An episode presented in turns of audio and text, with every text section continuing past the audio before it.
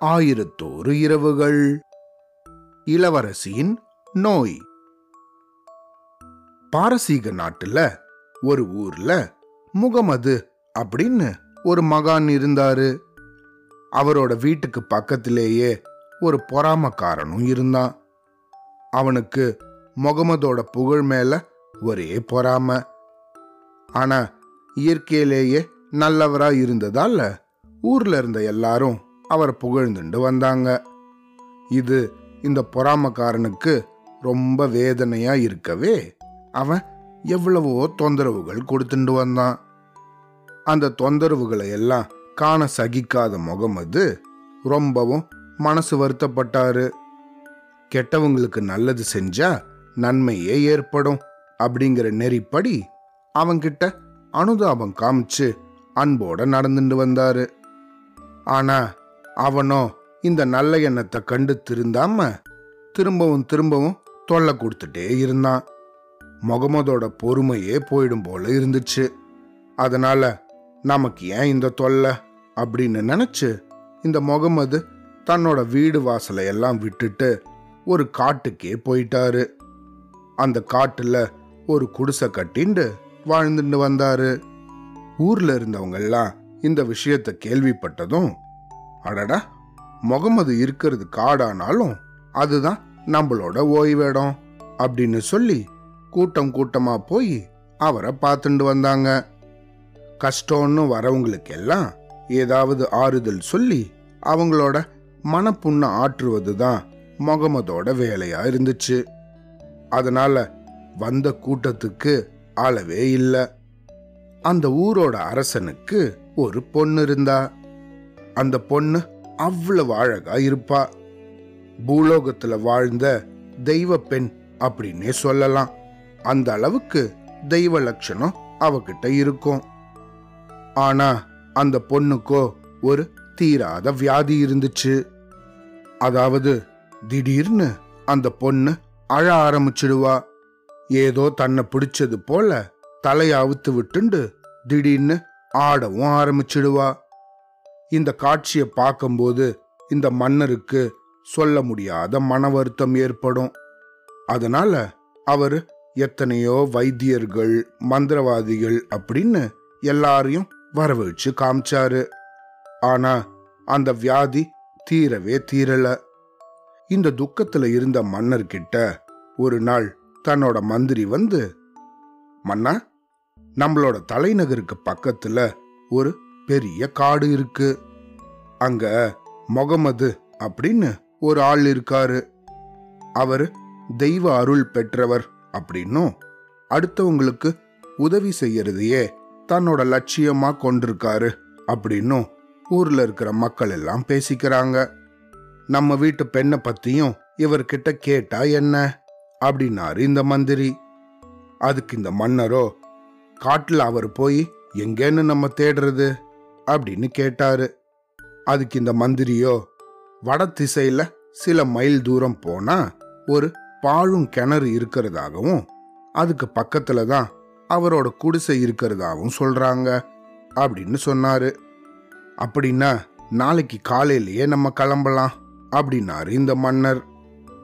மன்னர் இந்த மாதிரி சொல்லிட்டாரு அப்படிங்கிற செய்தி எப்படியோ வெளியே வந்துருச்சு. இந்த விஷயம் அந்த பொறாமக்காரனோட காதலையும் விழுந்துருச்சு அவனுக்கு இந்த விஷயம் கேட்டதும் வயிறெல்லாம் பத்தி எரிய ஆரம்பிச்சிடுச்சு.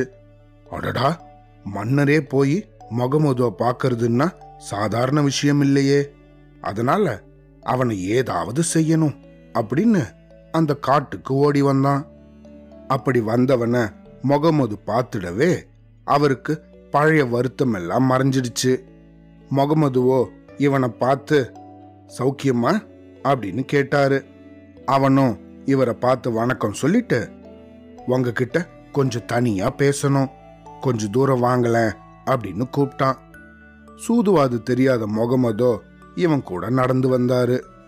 இந்த பொறாமக்காரனுக்கு அந்த பாழும் கிணறு இருக்கிறது தெரியும். அதனால அந்த கிணத்துக்கு பக்கத்துல இவரை கூட்டிட்டு வந்து நிறுத்தினான். ஏன் முகமது இந்த கிணறு ரொம்ப ஆழமா? அப்படின்னு கேட்டான். அதுக்கு அவரோ ஆழமா தண்ணியே இல்ல இது பாழும் கிணறு அப்படின்னு சொன்னாரு. என்ன இப்படி சொல்றீங்க? உள்ள தண்ணி இருக்கே நான் இப்போதானே பார்த்தேன் அப்படின்னு சொன்னான் அந்த பொறாமக்காரன். அதை கேட்ட முகமதுக்கு ஒரே ஆச்சரியமா போயிடுச்சு. என்னடா இது? பாழுங்கிணறு தானே இது? இதுல தண்ணி எங்க இருக்கு? அப்படிங்கிற சந்தேகத்தோட இது உண்மைதானா அப்படின்னு தெரிஞ்சுக்க அந்த கிணற எட்டி அதுக்குள்ள பார்த்தாரு. அவர் குனிஞ்சு பார்த்ததும் இதுதான் சமயம்னு இந்த பொறாமக்காரன் அவரோட கால்கள் ரெண்டுத்தையும் தூக்கி அவரை கிணத்துக்குள்ளேயே தள்ளி விட்டுட்டான்.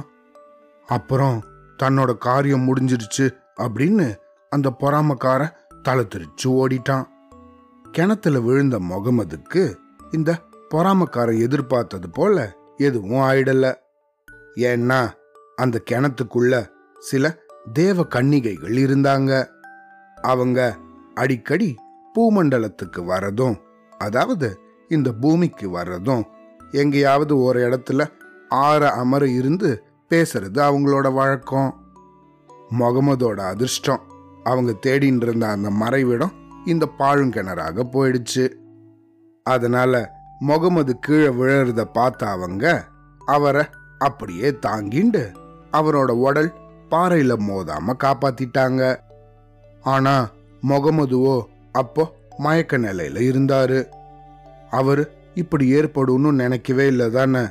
அதனாலதான் அப்படி ஒரு அதிர்ச்சி அவருக்கு. அவரை தாங்கி பிடிச்சுண்ட இந்த தேவ கன்னிகை பெண்கள்ல ஒருத்தி தன்னோட ஞான கண்ணால இவர் யாரு?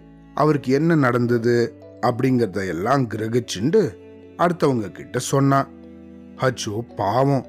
இவர் ரொம்பவும் நல்லவர். இவரோட புகழ கேட்ட ஒரு பொறாமக்காரன் தான் இவரை இந்த மாதிரி கிணத்துக்குள்ள தள்ளி விட்டுருக்கான். நம்ம மட்டும் இல்லைன்னா இவரோட கதி என்ன ஆயிருக்குமோ அப்படின்னு சொன்னாங்க. இப்படி சொல்லிக்கிட்டே இருக்கும்போது அங்க இருந்த இன்னொரு பெண்ணும் சொன்னாங்க. அட நீ சொல்றது சரிதான். ஆளின் முகம் அதை பார்த்தாலே அருள் களை சொட்டுது. இவரை தேடிண்டு தான் நாளைக்கு மன்னர் கூட வரப்போறாரு. இவருக்கு நம்ம ஏதாவது நன்மை செய்யணும் அப்படின்னு சொன்னாங்க.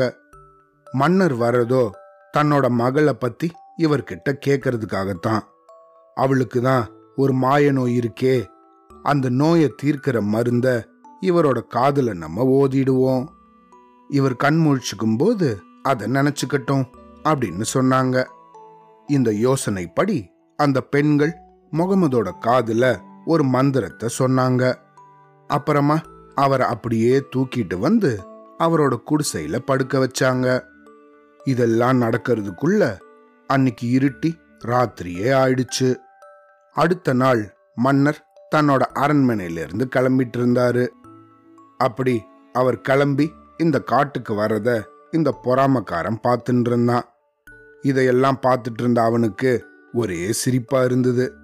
முகமது தான் ஒழிஞ்சிட்டானே அப்படின்னு தன்னோட மனசுல நினைச்சிட்டு இருந்தான் கொஞ்ச நேரத்திலேயே மன்னரோட பரிவாரம் இந்த குடிசைய நெருங்கிச்சு.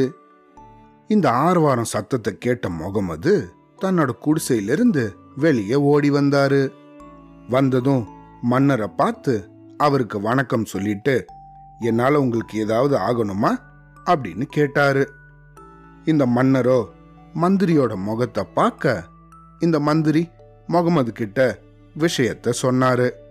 இதை கேட்ட முகமதுக்கோ அந்த பெண்ணோட நோயை தீர்க்கிற மருந்து தன்கிட்ட இருக்கிறதாக ஒரு நம்பிக்கை ஏற்பட்டது. அந்த நம்பிக்கை அவருக்கு ஆச்சரியமாகவும் இருந்தது. இருந்தாலும் மனசை தைரியப்படுத்திக்கிட்டு மன்னரை பார்த்து மன்னா என்னால உங்க பெண்ணோட நோயை தீர்க்க முடியும்னு தோணுது. ஆனா அதுல நான் தோல்வி அடைஞ்சிட்டா என் மேல நீங்க கோச்சுக்க கூடாது அப்படின்னு சொன்னாரு. அதுக்கு அந்த மன்னரோ கோபமா அதை பத்திலாம் கவலை வேண்டாம். உங்களோட மருந்த சொல்லுங்க அப்படின்னு கேட்டாரு. மன்னா அதுக்கு உங்களோட மகளே இங்க நேர வரணுமே அப்படின்னாரு முகமது. அப்படியே ஆகட்டும். அப்படின்னு சொன்ன மன்னர் தன்னோட மகளை கூட்டிட்டு வர்றதுக்காக பக்கத்துல இருந்த சேனைகள் கிட்ட கட்டளையிட்டாரு. அந்த இளவரசியும் கொஞ்ச நேரத்திலேயே இந்த காட்டுக்கு வந்துட்டாங்க. அப்படி அவங்க வந்ததும் இந்த முகமது தன்கிட்ட வளர்ற ஒரு கருப்பு பூனைய வரவழைச்சு அதோட வால்ல இருந்த சில ரோமங்களை எடுத்து பொசுக்கினாரு.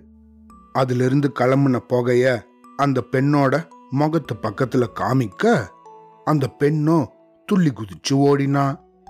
அப்புறம் மறுகணமே தொபால்னு மயங்கி விழுந்துட்டா. முகமதுக்கு ஒரே சந்தோஷம். ஏன்னா அந்த பெண்ணை பிடிச்சிருந்தது அவளை விட்டு ஓடிடுச்சு.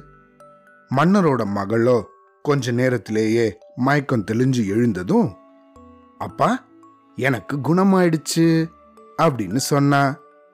மன்னரும் மற்றவங்களும் முகமத ரொம்ப பாராட்டி அவரை வாழ்த்தினாங்க.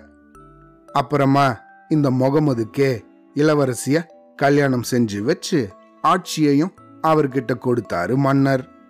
இதெல்லாம் நடந்ததுக்கு அப்புறமா ஒரு நாள் முகமது அரசனானதுக்கு அப்புறம் அந்த பொறாமக்காரனை சந்திக்க நேரிட்டது.